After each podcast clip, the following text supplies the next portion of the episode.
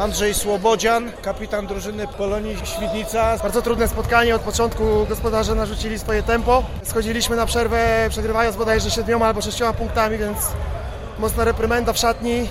Spieliśmy się, zmieniliśmy obronę na strefową, to dało efekt, że po trzeciej kwarcie była już przewaga nasza.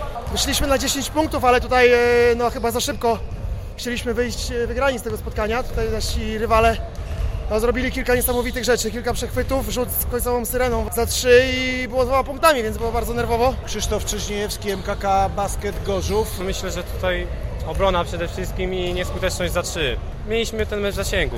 Trochę za mało doświadczenia. Myślę, że też, bo to jest nasz pierwszy sezon w trzeciej lidze. Wcześniej graliśmy tylko w ligach młodzieżowych, ale myślę, że będzie lepiej z każdym meczem. Daniel Górski, trener młodych gorzowskich koszykarzy. U nas najmłodszy zawodnik 14 lat, pozostali to 17-latkowie. Yy, Podstawowy rozgrywający 16-latek, który cały mecz naprawdę świetnie zagrał, super zawody. No przegrywaliśmy fizycznie, ale do trzeciej kwarty wygrywaliśmy ten mecz, później yy, no, zabrakło troszeczkę siły. Odbijaliśmy się od mocniejszych przeciwników, ale emocje do samego końca, bardzo fajny mecz.